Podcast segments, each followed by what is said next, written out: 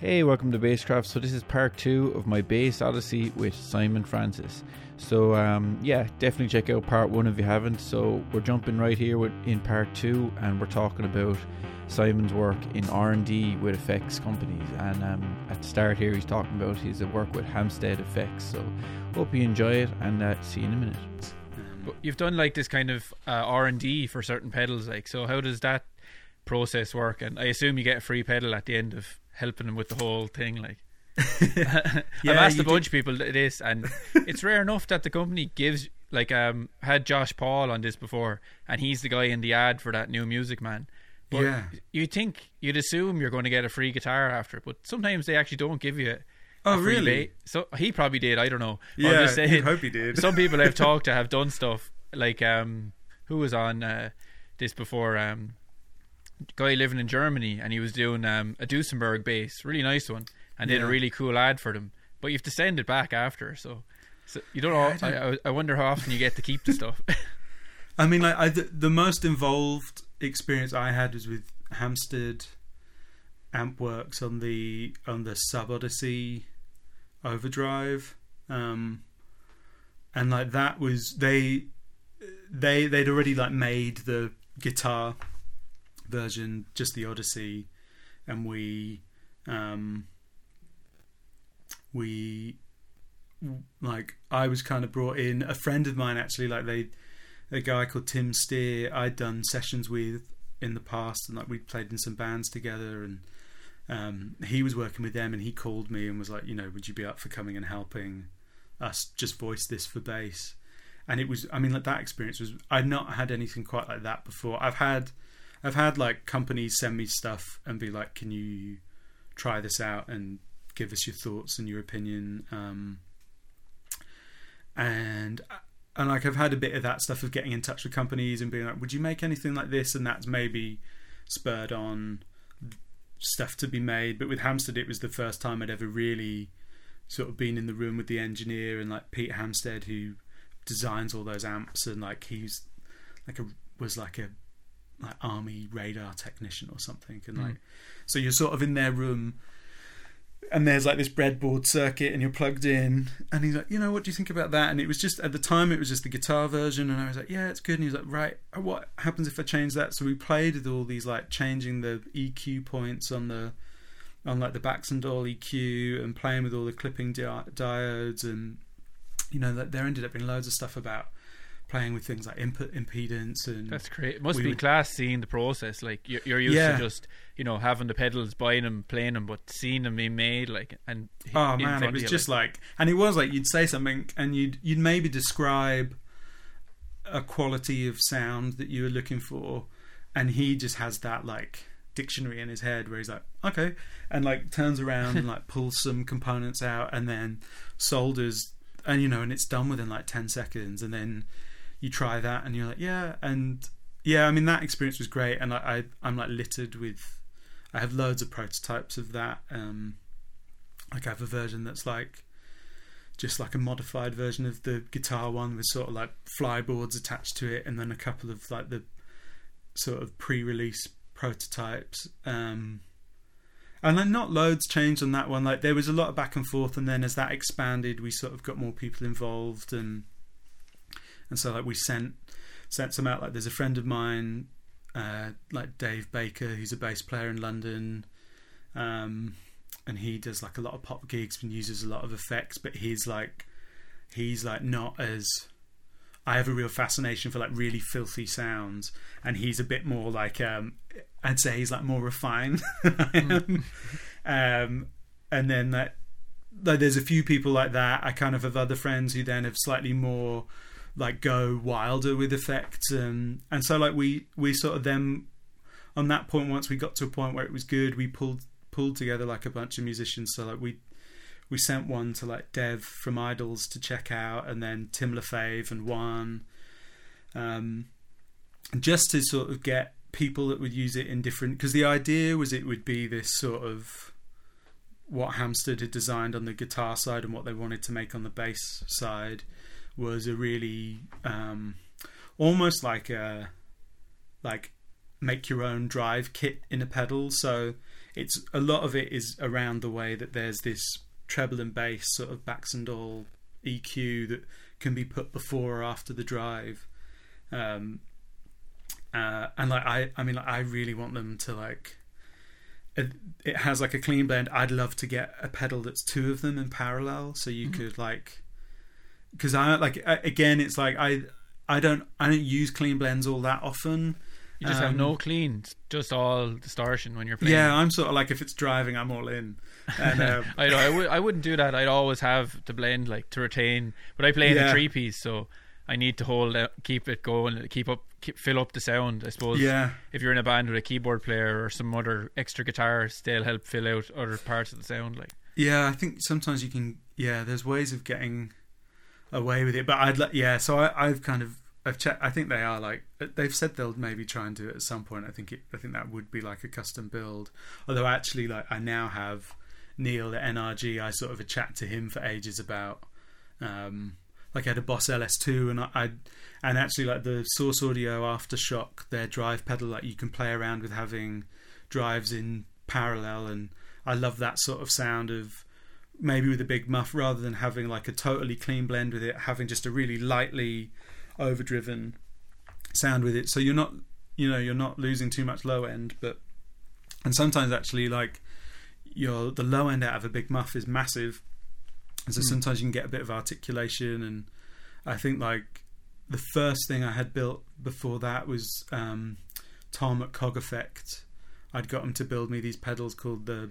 He built me two of them called the Black Sun, and it was like his 66 overdrive and his Tarkin like muff style fuzz, and they're in parallel. And there's like the muff is pretty standard, and then with the drive there's like um like a high pass filter, so like you could just have really bassy big muff sound and roll the tone down really low, Hmm.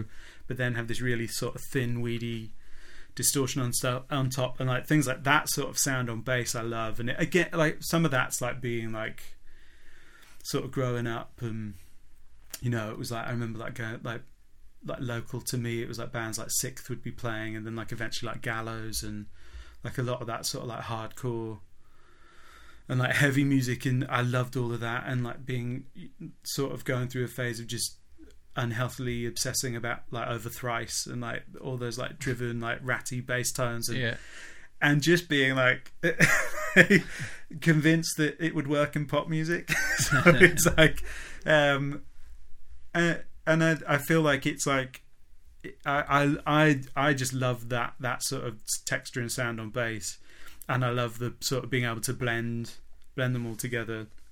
But yeah, so with the with the with the subspace for um, Hamstead, it was like we worked on getting the clean blend, and we had a load of thinking about whether that would be like a low blend, like something like the Damnation MBD. Um, and we just felt for that circuit, the way that we were running it, it worked better to just have a true parallel through that you could could blend in, and and the way that that all works actually works really well. Um, and it's really fun because you can do all that stuff of like you can have your EQ before the drive, which is generally how I prefer to run it. And like I I really like essentially just cutting all the bass and pushing the treble, Hmm. and so the overdrive is just this really quite harsh thing, and then you still have like a tone control that's after after your clipping, so you can still roll off the real harsh high end. And then if you just like I'll just blend that in really really slightly with the bass, and I'd have that on all the time. But you can you can also then do stuff where if you like boost all of the EQ and you have that set before the drive, you sort of hit the drive so hard that it turns into this weird sort of sputtery gated fuzz and your your Um, knowledge is like amazing with the effects. Like, did you ever like- think of doing doing a master class in BIMM? Like, because like I, I'm known as the effects guy, but talking to you, I feel like a complete luddite. Do you know what I did? I did. I'm trying to think when it was in two the end of 2019. I did a couple of things at BIMM. Like I went Really, down and connected with some of the guys there, um, and did a. cou- I but and we were talking about doing a masterclass, and then the pandemic happened. So this like, is I- BIMM, BIMM Dublin, was it? Yeah, BIMM Yeah. Dublin.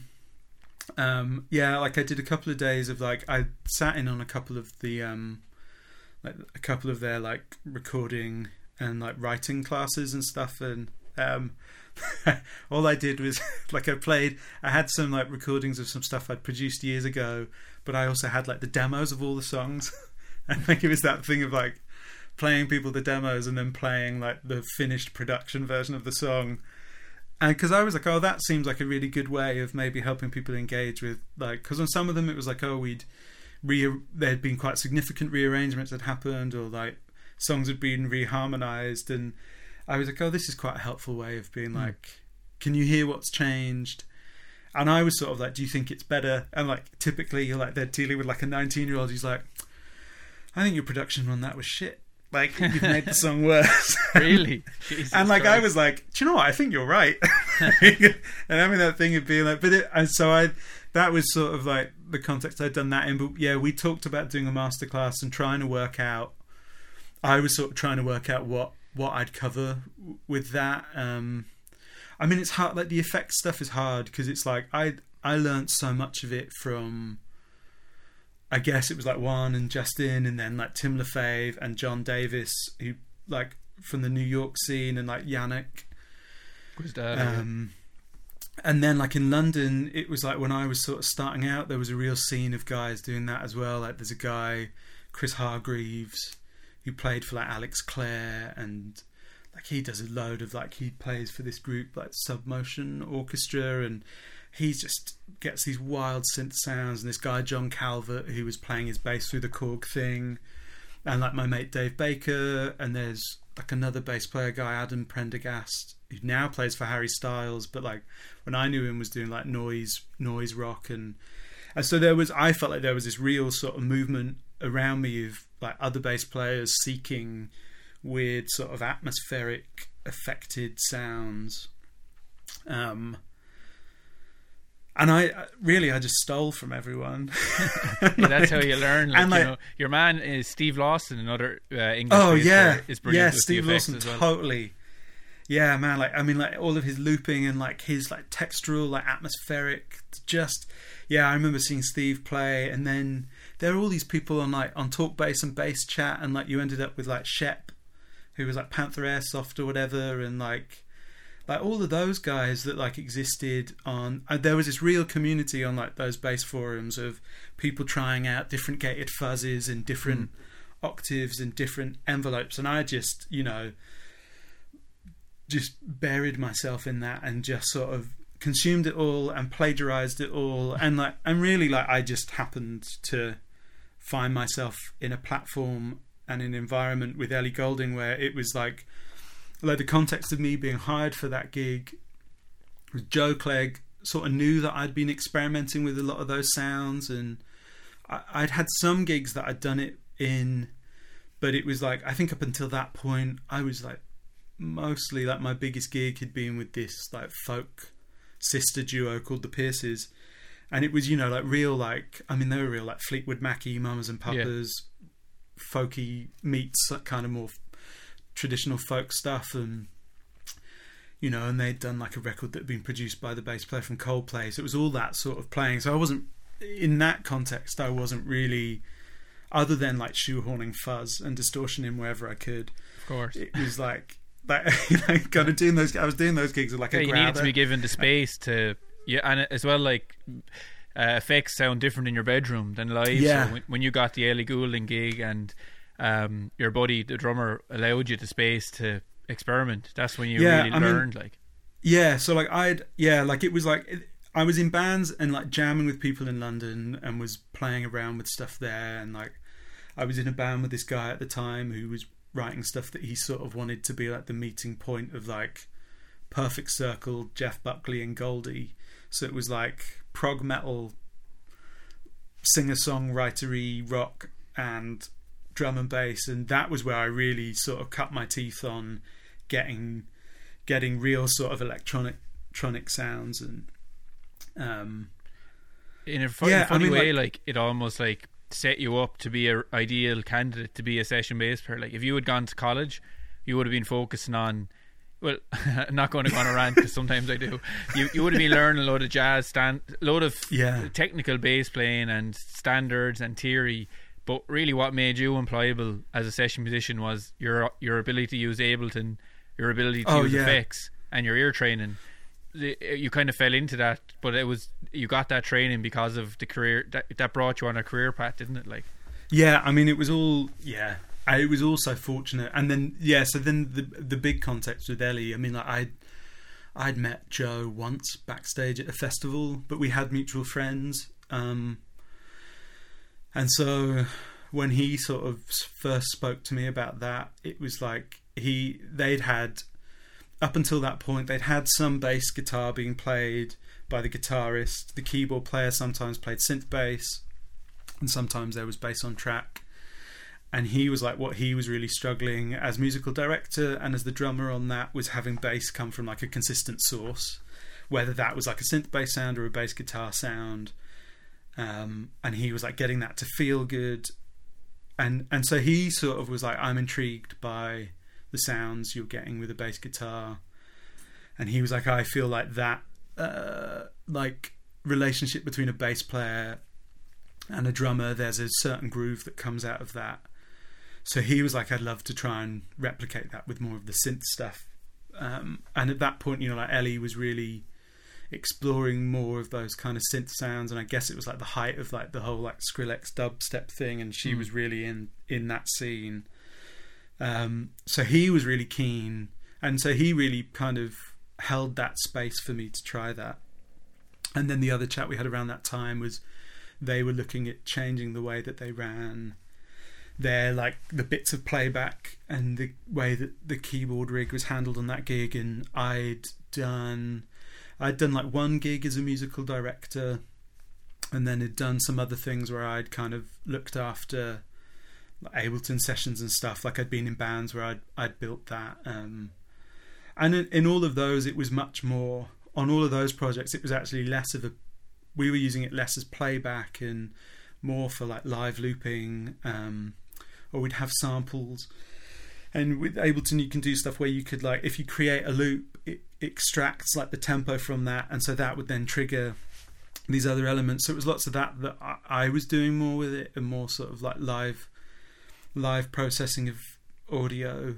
Um, and that sort of first tour I did with Ellie, we were doing bits of that. So her record, like Halcyon, there was a lot of vocal effects on that. And so at the beginning, we were like, well, we'll live loop the vocals and we'll do these like stutter effects and things. And so we sort of, Joe and I kind of worked together on building that in a way that made sense. And then, kind of as time went on, really playback on Ellie became those vocal effects. We just were like, because it involved her standing still and pressing a button. And Mm. there's this sort of. Would you not have someone think- backstage like you know, like the big guitar players? Their their takes trigger their effects. Would she not have something like that? Like, We, I mean, we talked about that, and then and we did we did play around with automating it, and like because you can obviously just set up Ableton to do it, and I think in the end it was just like, do you know what? It's easier to like just either have it on track or not, and there's always that sort of balance of working out. I actually listened to there's a really good podcast that Jamie Lidell does, like hanging out with Audiophiles, and it was like last week he interviewed Alessandro Cortini and he talks about his time in Nine Inch Nails and how he chooses what he performs. And he's like, some of it's about what's enjoyable and exciting and fun for him to perform, and what the like audience will appreciate. And I definitely think I remember there was a time where like we on the early gig we were like, you know, like ninety percent of this gig is live. Like track is just like that swoosh there and that like very particular like vocal effects but you'd come off of stage and everyone just assumed everything was on track and like and we realized that as musicians we were all sort of we were so involved in things that you end up you almost end up having to be so stationary on stage Mm. that people sort of miss the performance element and so there was that we sort of had that bit of renegotiating how much we do. And and some of the solution that we came to on that was actually not, not we started to do less and it wasn't that the things that we weren't doing we didn't just put them on track. Actually a lot of it was like actually some of this isn't yes it's needed in the recorded production but maybe some of this doesn't it doesn't need to happen live or um I guess like that point I said earlier about functions it was like actually functionally something else can provide the same energy that the track needs. And so I think we had a bit of that with the vocal stuff, but that that sort of got us on the on like more of the particular like for me it was like joe really went deep then on like he has his like whole ableton for drummers stuff and did that deep dive of like you know having it so that very like highly produced drum tracks can be performed live um, mm. with like that particularity of performance and electronic production and the way that the snare on you know any given beat the reverb might be modulated slightly differently, and so he has his ways of capturing that and being able to replicate that so it can still be performed. Um, and then I sort of, alongside that, handled more sort of the keyboard synth side of things and looking at ways of because we'd I'd used things like Logic Mainstage before, but there's like had real issues with like syncing arpeggiators and stuff and mm. clocks. It must be scary though, like having all your stuff running off laptops at yeah. a gig. Like, it, would there ever be like a catastrophic failure, like at a big in a big stadium, like or something?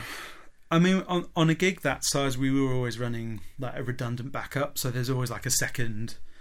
If if your first computer full like so like on that, like playback and drum samples are all coming from one computer, and then the keyboard sounds are all coming from another, and each of them have a backup. So if one of them stops working in real time, another one just takes over. So I, I don't even know how much that happened. I mean, we we really sort of over engineered things and.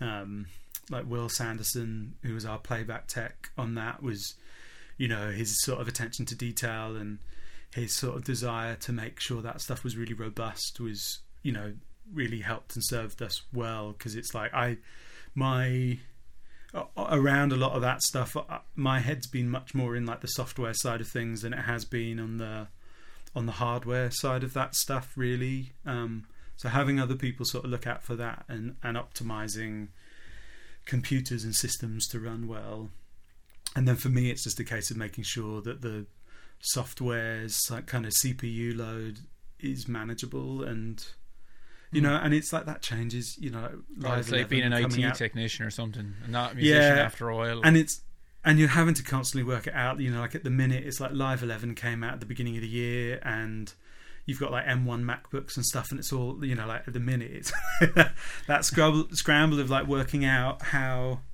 how everything handles mm. that stuff, and it's like it, it ends up being like a lot of work in the front, but what it means, like with for me, like the big thing with Ableton Live is it means that for any sort of keyboard, if that's handling all your keyboard sounds over and above something like main stage is there's all the sort of sequencer elements that can happen that means you can have like the clocking of an arpeggiator can be perfect. So before I'd worked on gigs and really like everyone had sort of issues with really having to get arpeggiators to stay in time and and so that stuff would just sort of be handed over to track but like especially on like a lot of modern day electronica stuff it's like you really sometimes that stuff's like that maybe like the key the key sound in a chorus um so it was like working on making that stuff live and like i mean like for me like i would then sometimes i do that i mean like, there's also times when like with like a live art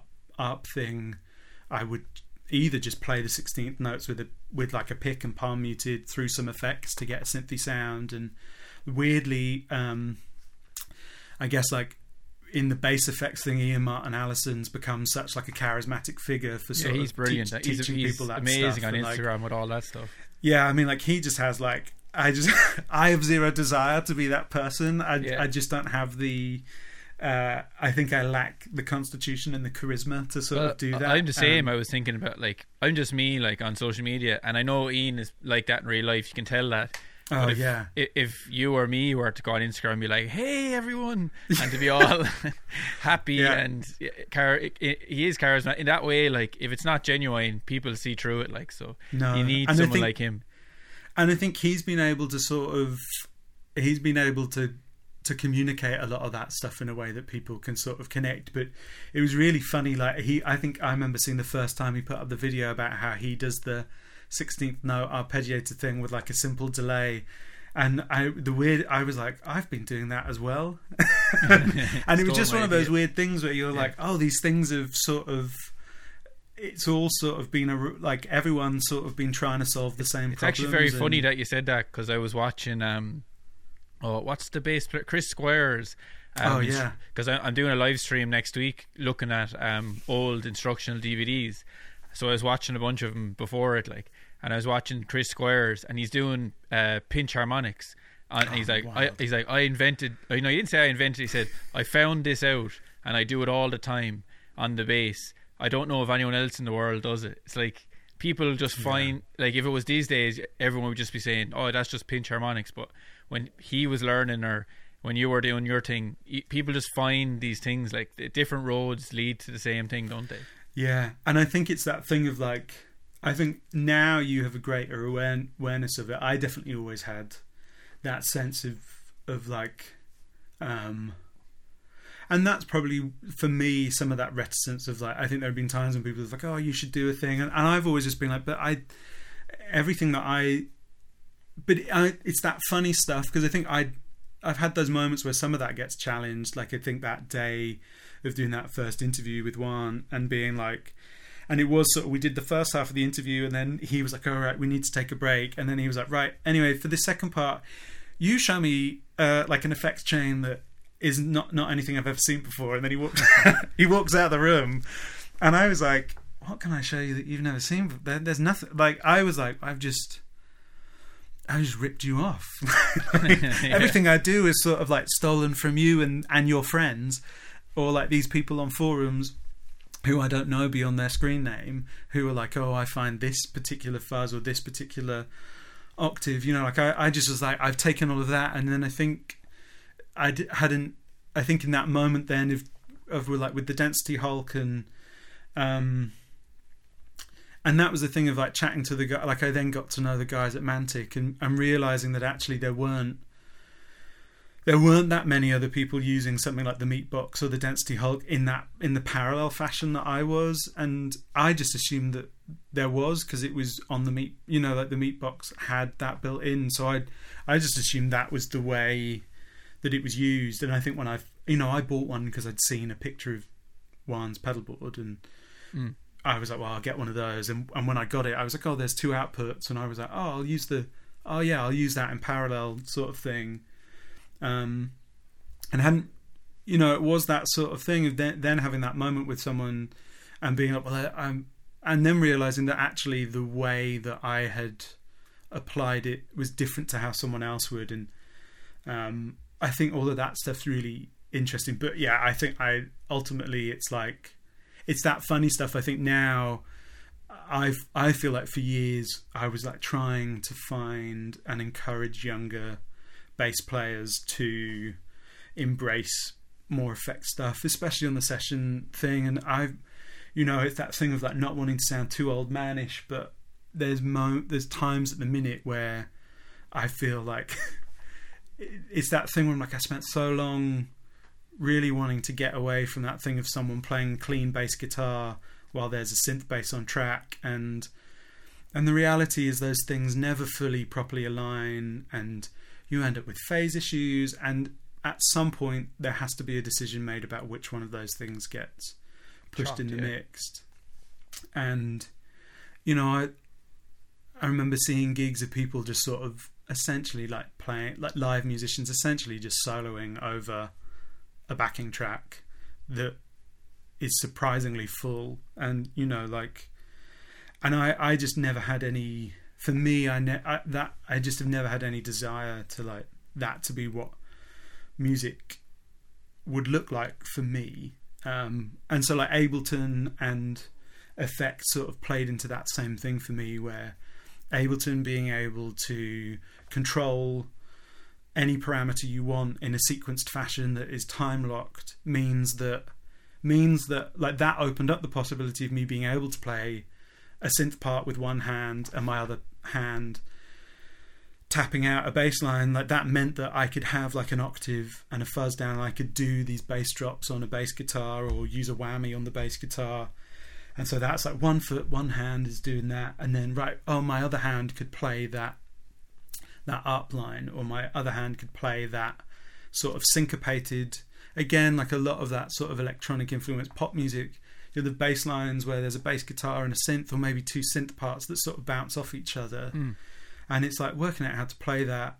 I was And like being able to do that, but if, if there's like a filter that needs to open or close with that, well, Ableton can do that. I don't need a third hand to turn that knob. Mm. That's Um, interesting. Yeah.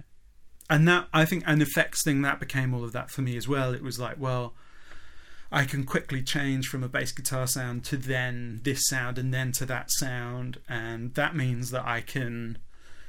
And for me, that it was all about trying to keep that stuff live. And, and for the longest time, I, I felt like it was hard to find. I felt like there were a lot of peers and a lot of people older than me that had been doing that. Um, and I think I sort of had that fortune of certainly at the time that I started doing it with Ellie, there weren't there weren't many other people on like a gig of that sort of scale that were doing the same thing. Like there are definitely loads of people out there that do it much better than I do.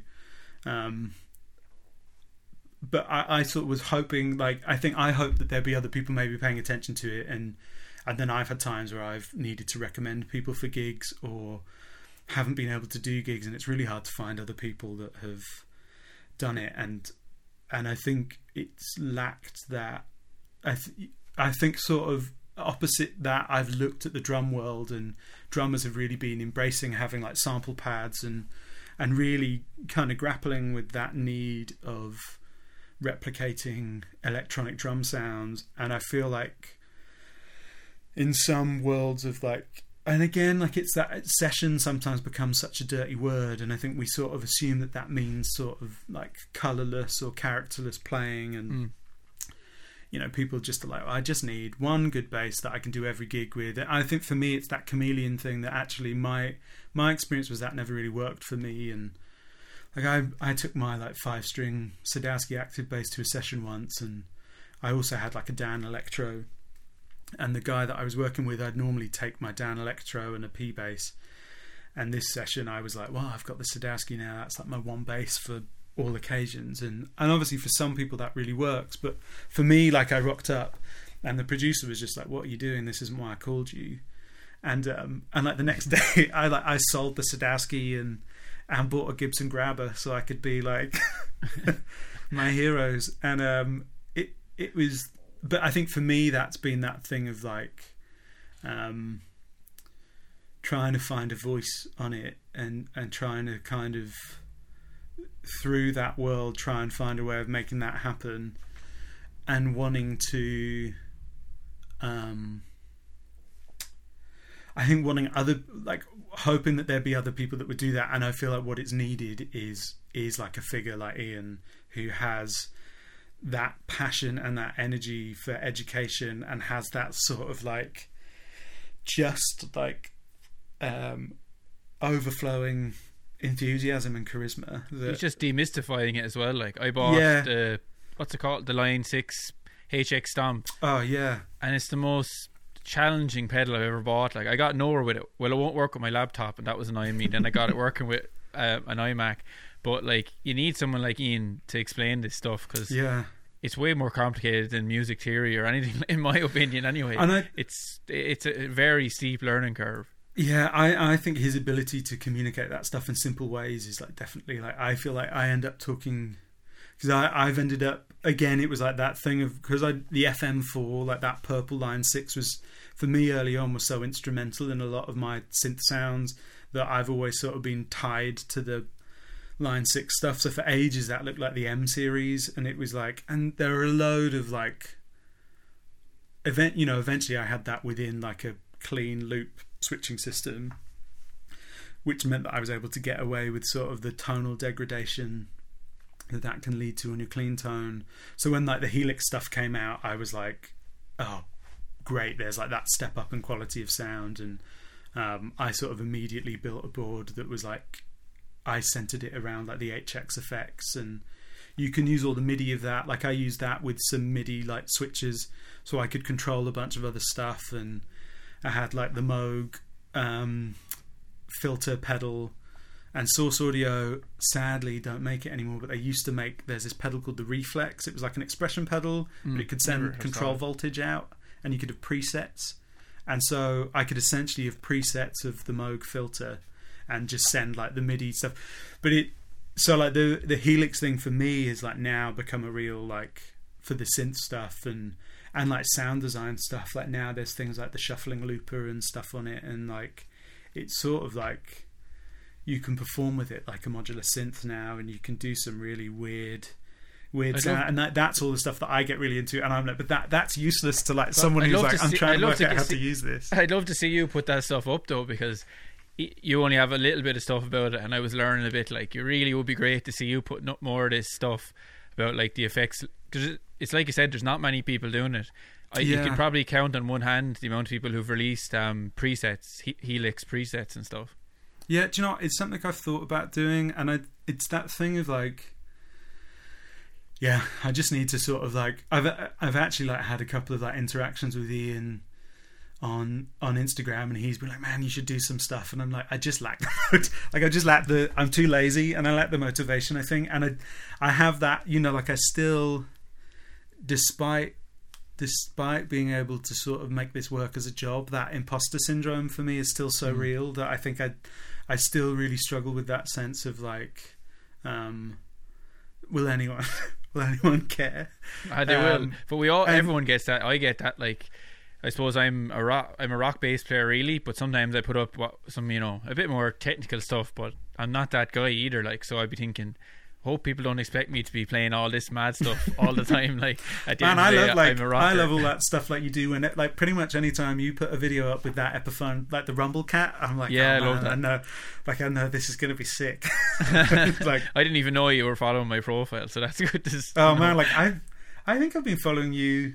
I don't know how I came across you, but I've definitely been following you for about. It was, do you know? It's probably like the algorithm was like, you'll like this guy. yeah, yeah. And I think the first thing I saw was you doing something with the Rumblekat, and it's like, I just love old hollow body basses anyway. So it was Mm. like immediately I was like, oh man, like I'm so drawn, drawn to that. And then I think it was like I think quite quickly you were doing stuff with that and an envelope filter, yeah, and yeah. I was like, love oh, that I'm so sound. into Like, this. So like, um, yeah, and I think that I think it's that thing of actually realizing that there's like an ecosystem that we're all involved in and actually like everyone's experience like we all have our different ways of doing it. And i think again i think the danger is and the danger that i've had in the past of of trying to encourage other people to use effects is what i will do is explain my way of doing it. And I don't think I'm always that good of really explaining maybe some of the reasons behind it, or even like actually taking the time to think about the thing. Like it's all that stuff of like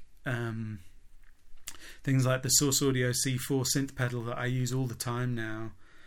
But I've like I was sort of chatting to someone just last night actually about using it and and I use mine like I have I sort of have a an, a feedback loop available in mine always. So like I patch output one back into input two, and so that that's meant that now like I post less of my. Early on, I put a bunch of my sounds on the app because it was like I, when it first came out, I was like, oh, there aren't any presets of all the sounds that I would use. Like I was like, oh, on pop gigs, it's like I'm always doing like a Reese based sound.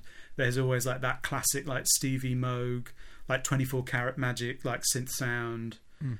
um, like those house, housey bass sounds, um, like good sub stuff, and and I was like, oh, I'll do those presets, and I put those out, and like like amazingly, like I think a lot of them have seen a lot of use, and um, I think have really, I've had a few people sort of get in touch with me and be like, that's really helped me actually with the pedal, like you just put them out for I- free, like you don't get uh, no, they're putting they're just on the yeah, they're just on the they're just on the thing. I mean, like my my relationship with Source Audio has been really good because it was again when I started doing Ellie, like they had the hot hand out, like that ring. But yeah, that was um, didn't really take off too much. I've never. No, but I like I was using it. I think, I think when, I was dub- like when the- dubstep went out of fashion, the need for a hot hand kind of. I mean, I think I was like the only. Pe- I think I was like one of the only people like using it on like a platform. So like, but it meant that like I developed a really good relationship with them really early on, and they were they were super supportive. Um, and and like weirdly, actually, I used it less for like the filtering stuff, and I started to use it more for like delay sends and stuff because it was like it felt really intuitive to be able to sort of like lift your hand and that sort of send a sound to a delay and it was more that sort of Ju- stuff Just, to explain to people for. what it is, because I, I think that piece of technology kind of passed most people by. Basically, you expl- you you explain it since I've never even used one. Yeah, it's like um, it's a ring that has like accelerometer, like motion sensors in it. So like it, it knows if you're moving up and down. A ring for your finger. That, that Yeah, a ring on your right- finger. Yeah. I mean, you could put it on anything, and then you can move it, and it turns that into like essentially that would then plug into any expression input on any pedal you have to control whatever that would control. Um, weirdly, there's like a new company at the minute. I keep seeing the adverts for that have made the same thing, and they sort of keep talking about it as if it's brand new. And I sort of part of me wants to be like, Source Audio did that ten years ago.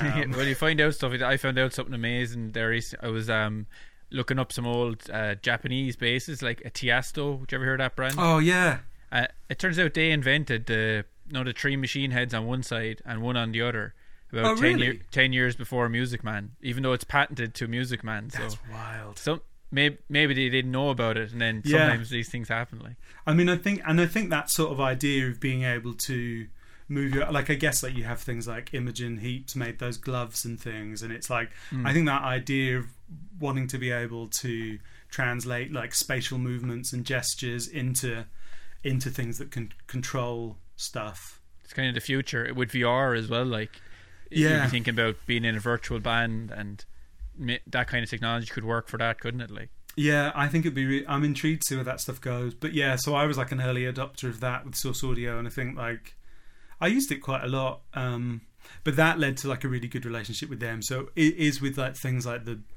the like they sent me a C4 pretty early on, and it uh, they kind of were explicitly like you know we'd love some presets, um, and a lot of them were like ready. A lot, you know, like a lot of them ended up kind of seeing use in demos, and I think partly because there were only like a handful of sounds like on available at the time on the app. But I mean, the I mean that that ecosystem of the source audio stuff of being able to like download other patches is like I think that for for sort of bass players or really any like all guitarists as well, like anyone sort of wanting to get into making synth sounds, the source audio platform is a really great way of getting into there because you can like you can download other people's sounds and you can audition sounds and find ones that you like load them into the pedal and from there you can sort of you can reverse engineer you know you can see start to see how people have made their sounds and that's how I've sort of learned everything really. Um, for me it's always been like reverse engineering other things that other people have have done and so I think like even actually that as like a learning tool is really good and um, that pedal I really enjoy, um, and it's it's like yeah, like I think that that sort of facility to be able to download the sounds and and see how people have made them and be able to immediately apply them. I think that the the one sort of learning curve there is knowing how to set up like the input gain and thresholds on that because a lot of those effects are so um, particular to the level and the nature of the sound that's going into them. But also, like sometimes setting that stuff up wrong is like some of the fun thing. But Gives you a sound, like I, I found like I was sort of like using the the C4 and I loved it, but I always wanted a bit of drive after after the filter and the way that the architecture is and that the drive always comes before the filter and I, I didn't necessarily want to have to use a separate pedal for that and I realized that because it has like two paths that can run in parallel I was like oh I could just feed one back into the other yeah, because I would always have a drive before any filter. I think it just makes them sound better. But well so like with that then you can like the one pedal can do drive before and after the filter okay, and like I, sp- and I suppose in your you can, in your mind you think of it like patch cables almost like even though yeah it's a digital thing, you're imagining it's like you have a big cable and you're able to move it around to other parts. Yeah, like that's totally. I think like it's. I like I have the modular synth, and like my first sort of experience with the synth was like the Korg MS20. So I think that idea of right at the start being able to patch things and um and like stuff like with the with like the Moog Model D, like the way that people would often like feed the output back into like the mixer thing and create feedback loops is like how you got a load of those like really dirty like Moog synth based sounds and that was my thinking with the C4 thing. Actually, when I I first did it, I was less thinking about actually adding some drive internally. Initially, I was like, oh, I wonder if.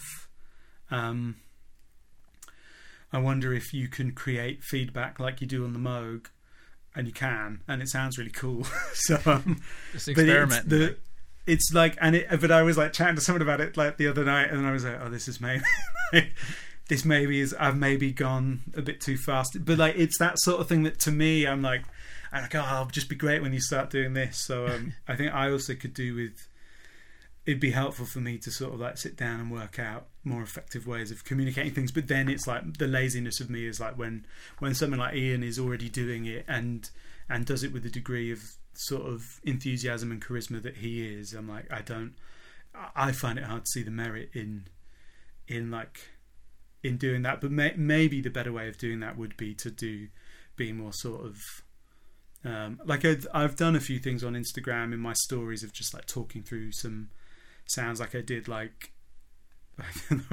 I like I had a thing of playing around with making a granular sort of I saw that. I thought I found it really useful. Like, I think I don't think you you would be um, repeating what Ian does. Like, Yeah. like said, you have your own out, outlook on it. Like, you definitely should put up more stuff, like explaining that thing, that kind of thing. Yeah i need to just be less lazy But it's I- uh, complicated. you you you've been doing it for years, but like for someone who doesn't own effects pedal, it's like it's a big hill to climb. Like to get start understanding all that stuff. Like, I mean, So- ironically, now Helix have a granular delay built into it. so that, that like whole patch that I built, I was like, you don't need it anymore. There's just like a there's a block. I think it's the glitch delay block. I was like, it just does it for you now. So I was like, well, I'm glad I spent. I'm glad I spent that. Like, I mean, like I only really spent sort of like 15 minutes doing that. Like those videos that I do always really.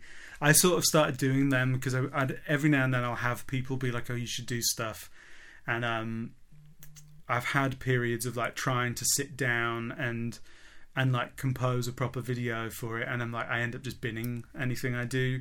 And I was like, actually, for me, it's a lot easier just to do like an Instagram story thing, Mm. and then pin that to my wall. Um, do you know what would be easier if you just um, turned on the screen recorder app on your your Mac and just did it on the computer That's and talk into the microphone, and then your video would be finished and edited in one go. Like, Yeah, I think I think that would probably be better. I also half wonder if like I wonder if I'd do better with something like I'm not on Twitch, but I wonder if something like that or like the I wonder if something that could be a bit more um like conversational where people could be like oh like pause me in like the process and be like what did you just do yeah, you Um, should. Uh, twi- I'm not on Twitch either. It's kind of complicated to get Yeah. started with it. Like YouTube Live, maybe something like that. Like, yeah I've I've wondered about that being maybe a better maybe being like a better medium within which to sort of do some of that so it'd be more like a masterclassy sort of thing where um I like I you know I I really struggle to just remain focused sometimes it's like just that thing of like being like sticking on the one thing because it was like I'll I'll be like oh there's that fuzz here and you know next thing I know like I'm sort of like off the off down That's the just deep end that's just a creative mindset, you know. We're all the same. Like I was I mean I, supposed to be fixing a bass yesterday, and then I decided oh, I'm going to make a Franken bass, and I'm I'm drawing like different headstocks on on a different thing. Like, Ah, amazing. I love that though. Like it's, but yeah, I think it's sometimes, yeah, it's trying to like retain that focus and trying to like present something in a digestible fashion for people. I mean, it's like I'm like like yes, yesterday on Thursday, two days ago, like I, I spent two hours of recording. I managed to like. My modular synth system is not really set up to do drum sounds at all, and um, I've recently sort of been like obsessing over like getting really back into like old like warp record stuff and early techno and listening to like Kid A with Radiohead again. And and I was like oh, I'm sure there's got to be a way of getting my system to do some drum sounds. And finally on Thursday I managed to like get a drum beat out of it. And it it's it came about in this really sort of like odd way. But it was like I then spent two hours just like recording it. And, and I was uh, and everything else I had meant to do that morning like all the like productive stuff I'd I'd like planned on doing. And in my head I was like oh, I'll just spend a bit of time. Once I've done it, I'll switch it off and move on to the next thing. And it was like immediately I was like, I can't believe this is actually happening, and sort of like I'd I've kind of my workflow with the modular synth now is is such that like I before I even turn it on, I'm recording because I've had too many times when I've like got something to happen from it and then uh, don't can't repeat it. Um, and I, I mean, like I enjoy a lot of that. Like that's some for me. That's some of the effects thing as well. Like I think early on, where I'd have chosen like bass through effects pedals over playing synth. I mean, like because I'm a synth head and I love synths as well, and but I I have more facility on the bass guitar, mm. Um, and I think my relationship with time is different on bass than on a keyboard instrument to the better. Um, but I also love that effects don't always do what you think they're going to do. Like there's there's always this sort of energy. Like I always love that element of just not having, not being in control of it. I yeah. I think that's that thing this last year of realizing I really miss performing. I really miss being in spaces and environments that I don't have total control of everything. And like an effect system can be that because like whether it's that like a fuzz, you know, you have like germanium diodes that will behave differently depending on the temperature or the humidity. Mm. And like on the one hand, that could be a problem, but on the other hand, yeah, maybe gig that gig that night, the fuzz, the like attack or decay on the fuzz was slightly different that night, and if that stuff's not like critical and doesn't hamper the performance, for me, that's the stuff that has enabled me to do like 200 gigs in a year and and it remain interesting because I'm always listening out. I'm like oh well if I if I hit the bass a bit harder today and I think you know like there's that physical relationship with the bass guitar that you don't quite have with a synth. The part you know like there's some synths now like some of the MPE things and like things like the old like CS80 with like polyphonic aftertouch that are really expressive to the way that you play but for the most part a synth you press a note and it does a thing. And actually, a lot of the time, some of the battle with getting synth sounds out of a bass is having that degree of consistency. But also, the flip of that is what you can experiment with is all of those minutiae of performing and how that particular combination of effects that you have. I mean, I think that's what I loved about the whole like pedal and effects. You know, mm. YouTube series was I felt like they really sort of captured some of that. Yeah, you um, react to it as well. Like it makes yeah. you play. Like I have a the Digitech Synth which is a terrible pedal for tracking. but that is what I like about it because it yeah. makes you do all this weird glitchy stuff. But like I can't use it like in a normal sense because it can't track like if you play fast yeah. or do anything like. Yeah, I think it's like once you find that stuff and you exploit it. Like I think there's that stuff of like what I'd never really seen anyone do before, like that trick that um, Ian Allison will do, where he hits like a tritone or will hit like two harmonics and on like a fuzz or an octave, and it creates that beating effect. Mm. And I was like, I'd have always done that with the tremolo, and I was like, oh, but you can do that with a played thing, and you know, like it's that thing of like I remember like the first time I saw Tim Lefebvre doing like the sort of cycling an OC2 on and off while he was playing. Yeah, I saw him. Like, he, break it. He was saying I've broken a lot of, of yeah. pedals doing this. It's mad, but it's like that thing where it totally changes the way you. And I think that's the thing that sometimes effects pedals It invite that sort of. Uh, you know, like we've all and everyone's had that time when it's like my first delay pedal, and you max the feedback, and mm. you have like an analog delay, and it starts self oscillating, and I think there's something about um, I. It's funny. I wonder if it's changing now with effects pedals becoming more expensive. But there was definitely a time with like an old Boss pedal. They were cheap and easily found, and you sort of abused them. Like they inv- they invited sort of a lack of respect. Mm. Whereas like sometimes when you were like presented with a synth, there's this sort of um, elevation of the instrument that certainly for me at times there's that fear of breaking it or doing something wrong, which I don't have for like an old Boss or MXR pedal. No. Um, and like, uh, to my shame, even for some of the more like boutiquey stuff I own. But I think if I owned like, I think if I was like gigging with like some of the Chase Bliss pedals or you know some of the stuff that you're looking at like three to five hundred pounds of money being spent on, I wouldn't I- wouldn't have that same sense of like I'll bend down and hit it or like do this or see what that yeah, yeah. happens. Or you like might be I- doing that latching effect. Yeah, like, like- I don't want to break the foot switch on this. No, if I break it, I'm gonna have to get a loan, or remortgage the house or something. So, um, yeah. So I think, I think that's also, I guess, part of it. I think where the effects thing can be really fun is it invites that sort of, and I think that's some of the important thing is like, um, and I guess like coming back to that, listening to the podcast with Alessandro Cortini the other week, he I felt like he put into words something that I've never really been able to express myself, but like the idea of the performance being fun or enjoyable. And I, I think increasingly now I'm like, yeah, I think that's at a time there was maybe like a youthful pride or arrogance in in wanting to play everything live to the point that probably the performance suffered and the audience appreciation or real comprehension of what was happening actually was lost. So the effort was sort of, other than being able to like pat myself on the back or scratch my ego and be like, oh, we made that happen, Mm. it really, whereas actually what can be enjoyable for me, what is in an enriching thing, I think that that has become more my focus now. Um, and I think probably always was to some extent. Like I think that that my response to someone being like, "Why did you bring a five string jazz bass?" That I was like, "Well, I'll sell that," and I'd always wanted a Gibson Grabber, and didn't buy one because I didn't think it was an appropriate instrument for an Hmm. aspiring session musician to have. And obviously, there must have been something in me that my immediate response to that was like, "Great, I'm just going to embrace the thing," and that's sort of been what I've done. And that, all like, it's not that like it's not that I enforce my thing on the work that I do. Like I, you know, you al- always have to be respectful and cohesive with the project and the world that you enter into on any given gig. But it's my hope is that I have a character or personality that would come come through on it, and I think I think I think that's a desirable thing.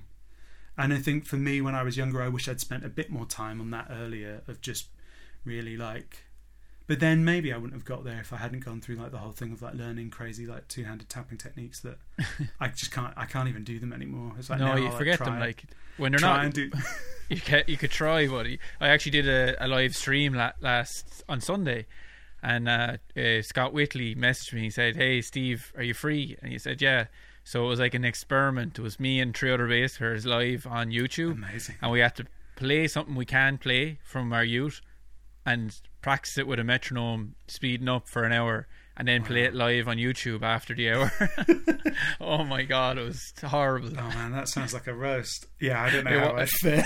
he, didn't roast me, but it was good. It was to show the, the, the listeners or the, the watchers, if you will, um, how practicing with a metronome slowly and increasing the tempo, you can get get better at doing something you couldn't do Yeah. before. Like you know, Yeah, that's definitely a but Yeah, you, I I feel doubt like- you're not really in the shed. I'd say much. Your your time in the shed is pl- playing music, being creative. That's for you in the shed. yeah. I think my time in the shed so quickly turns into that. I've been I've been a bit better over the last sort of year or two of, of practicing some like studies and doing some metronome stuff again. Like and really recently, I've really got back to that because it's just not playing live as much. Like I definitely have felt in the studio aware of my time drifting a bit. So Hmm. I've I've sort of been kind of refocusing on that again, and it's been really helpful. Like it some like thankfully there's that degree of muscle memory that's still there. what kind of exercises? Just playing whole notes and then stretching. Yeah, like- stretching. yeah, I'd have or something like done. I had lessons with a teacher in London when I was like a teenager, who did session stuff, and he he then sort of introduced me to rehearsal with a metronome that you'd begin with like a metronome on eighth notes, and essentially keep dividing it until you're down to one every bar, one every two bar, one every four bars, um, and essentially go as low as you can, and try and always hit that downbeat. So I do a bit of that, and I'll do bits of like maybe there's that like I do I'll do stuff like there's that video of um, Carol Kaye making the metronome swing. Yeah, so there's times when I'll do that and just practice playing around the metronome and making it imply certain rhythmic divisions. Um, I don't really know how to explain it, but you can do that thing where you can make it swing, or you can make it, you can sort of make it feel like it shuffles, and so just trying to get into that place of like having some intentionality around that, and and there's other things you can do like shift where you hear the click happening, so whether it is on the one, or whether you maybe hear it on the two and the four, and um, things like that. All sort of quite helpful things, and like changing your relationship with practicing with the metro and so like i think that now it's like if i do any practice it's all at the minute it's always with a metronome Mm, it's funny because a lot of uh, people coming up or who want to get really good at bass, they never do stuff like that. They're doing all fa- fast scales. But I saw Michael League does that exact kind of Mm. thing as well. Like you know, it's really the fundamentals like you're working on. Like yeah i think i'm not yeah i i would say without i think for me it's always like i i i wouldn't have practiced in the past because i saw it as just do, i thought of it as just doing scales or practicing things and that that didn't have any that didn't seem like it had any relevance in my mind like it was all about context. And metronome at least gives you context. Um, and i think similarly for me it's like i wouldn't practice harmonic ideas on bass without things i guess like guys like yannick would do that stuff with like an Electro-Harmonix freeze pedal or whatever where you create some sort of tone that you can play around and um, like the last year there's I feel like there's been a real like explosion of people wanting like fretless bass performances on records and stuff. So Mm. I've been doing a lot more of that. How was your fretless bass playing? Had you done It it? wasn't before? great a year ago. the intonation really goes, doesn't it? Like Yeah, I, I I have one, and I've only used it once for every album, so very Yeah. rarely. I like I I had like this weird thing where I felt like probably like like five out of ten calls I was getting were like fret involved fretless in some way and um there's like an artist in Belfast I've been doing a load of recording work and probably like seven out of ten tracks on that have at least fretless on and and then I I you know that sort of got to a point where I was using fretless a lot as sort of extra layers or in like productions then increasingly using it for like ambient tracks and um stuff. But yeah I, at the beginning my intonation on that was was wasn't great and the like the gift of remote sessions is you can fix all the tuning before you send it to someone They're So, like, "Gee," someone doesn't like, necessarily guy need to know. Simon's better than Pino Palladino on the fretless. Yeah. People like, this guy's amazing, and I'm like, little do you know. Um, but I, I found a lot of playing over drones or having having like a single thing, and I would have done that in the past for like learning sort of like harmony and interval stuff and learning the way that um, each value of a scale relates with the tonic. Um, and with fretless, it's sort of that you then always have something to compare your intonation against. Mm. and it's those ways of like finding a way of it feeling enjoyable. And for me that might be like creating a loop or that might be coming in here and setting up a synth just droning and just playing along to that. So i've tried i've tried to do more of that partly because like this guy up here i will have to do some like i will have to play some of that stuff live at some point so I, I've had that you, you won't like, have fear of, like, at the gig, like yeah, and it's like the bass that I've that I was recording was like an unlined fretless Gibson Ripper. So it's like it's a 34 and a half inch scale, so it's a weird scale length and there's no lines. Mm. And I was like, man, I playing this is going to be a roast. Um, so I man, I have actually managed to get hold of like a lined fretless bass, but it's um it's a short scale hollow body lined fretless bass. So it's like I'm not making it easy for myself, but No. um, but actually like already already kind of having a lined thing like weirdly I think I'm I've always I've always been that annoying bass player that uses like four or five basses on a gig if I can get away with it Mm. because I love the way that they all sound and that has meant like again like the grabber is like 34 and a half inch scale and then I'd have generally had like a Yamaha BB which is like 34 inch and I'd always have had a short scale which would have either have been like thirty Uh, inch usually, isn't there? Something yeah, which would have been like a Fender Mustang or a Serek Midwestern, which would be like the big thing I use now. And I've always been sort of, I've never really had any issues changing changing between them. Like the scale lengths has never been and I I can't explain why because I know other people that really throws them off or like Mm. changing neck profiles. I'm not. I feel like there's times when I feel like I'm blind to neck profiles. Like other players will be like, "Oh, it's a C shape," or "It's a," Yeah. and I'm like, "It just feels like a neck." I think the 24 fret is I found Yeah. more weird than the scale length. You know, if you're playing an extended Yeah. range bass, feels more strange than any of the other ones with different scale lengths. Like, Yeah. I mean, again, I think it's that thing because I think I always was swapping between like weirdly, like I Fenders are the things that I would have probably played and still now sort of play the least.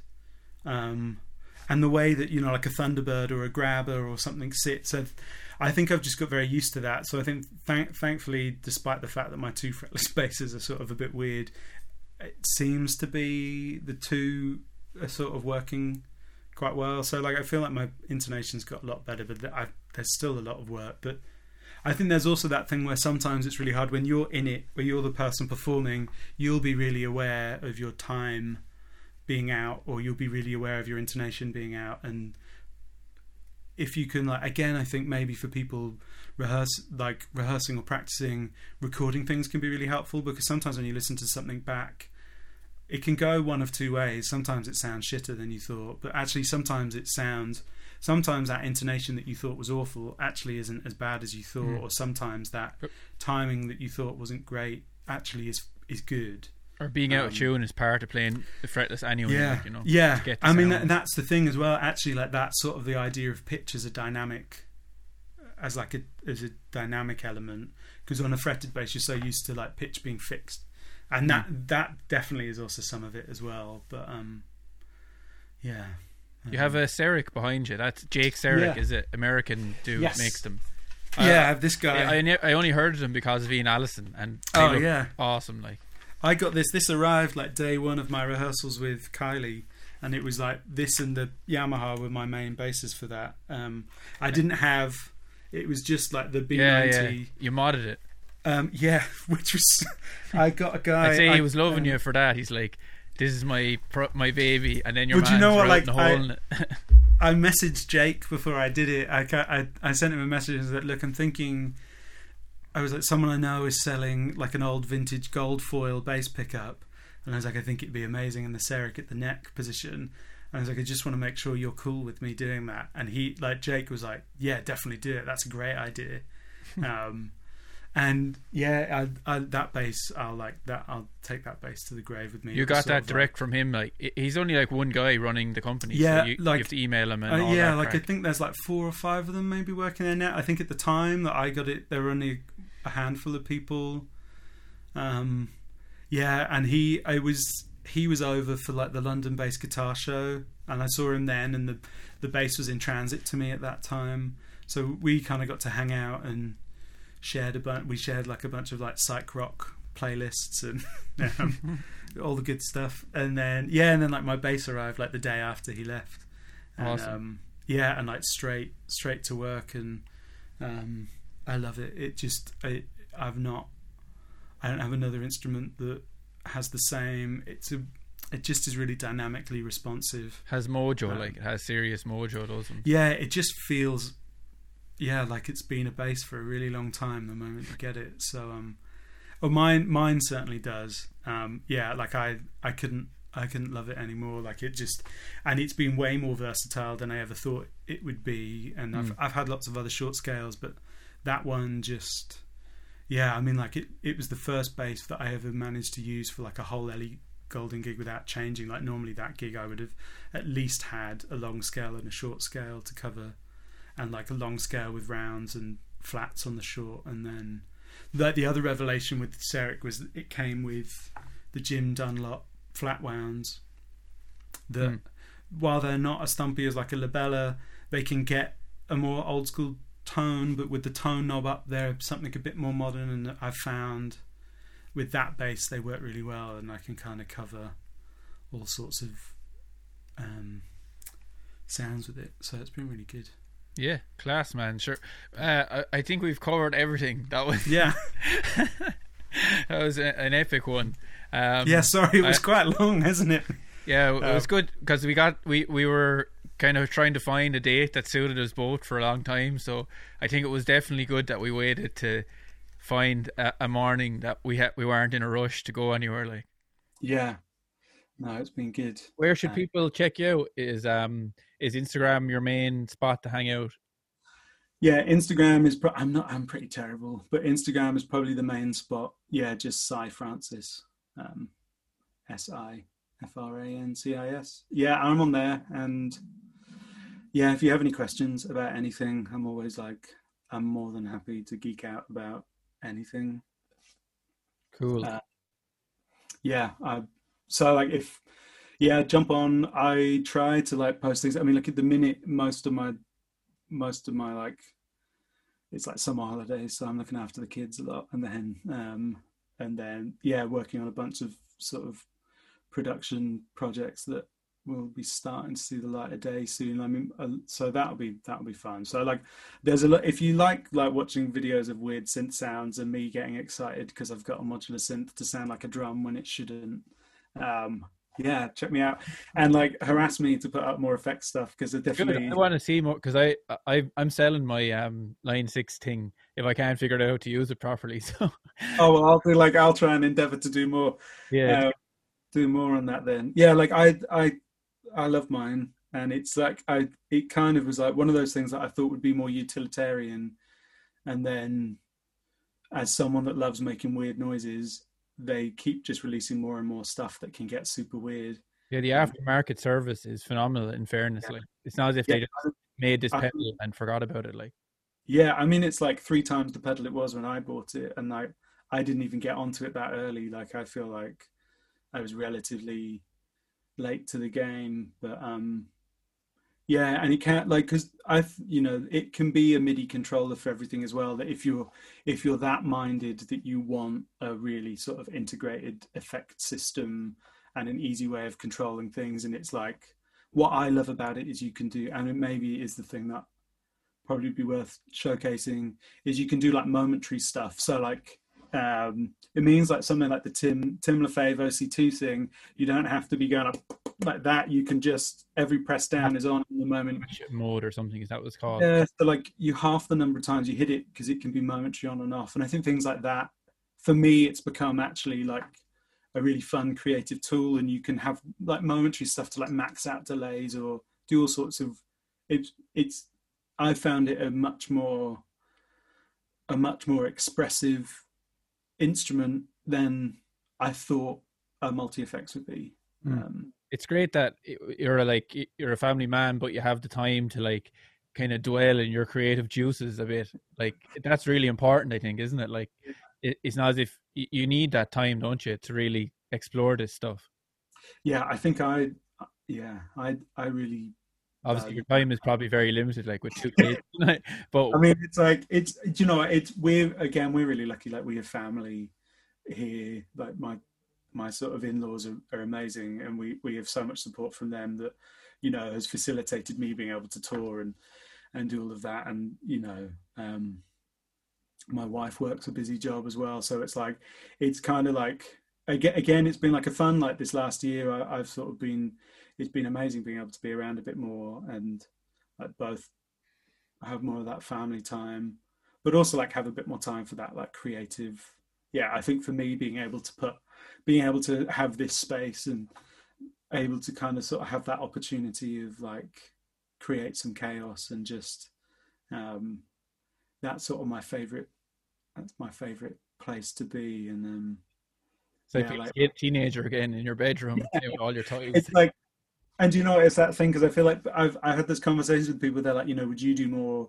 musical direction? And like the reality is i just don't want the responsibility like and even a bit sometimes with like taking on production projects and stuff it, it's fun but actually for me a lot of that's actually is working out in kind of co-production stuff. And there's a guy here matt weir in belfast and he and i have have ended up working on like the majority of stuff I'm working on is with him, and like you know, selfishly, partly that's because it, it means I can he can be a bit more responsible about, about looking after things, and like my my like great joy is just being able to be like sort of soundboxy and um and like I have like hours and hours of sort of like found sounds I've got. And like um I like I mean, I was playing with like the a marble run that my kid has, and it's wooden, and um, and, you know, I probably I recorded like half an hour of it.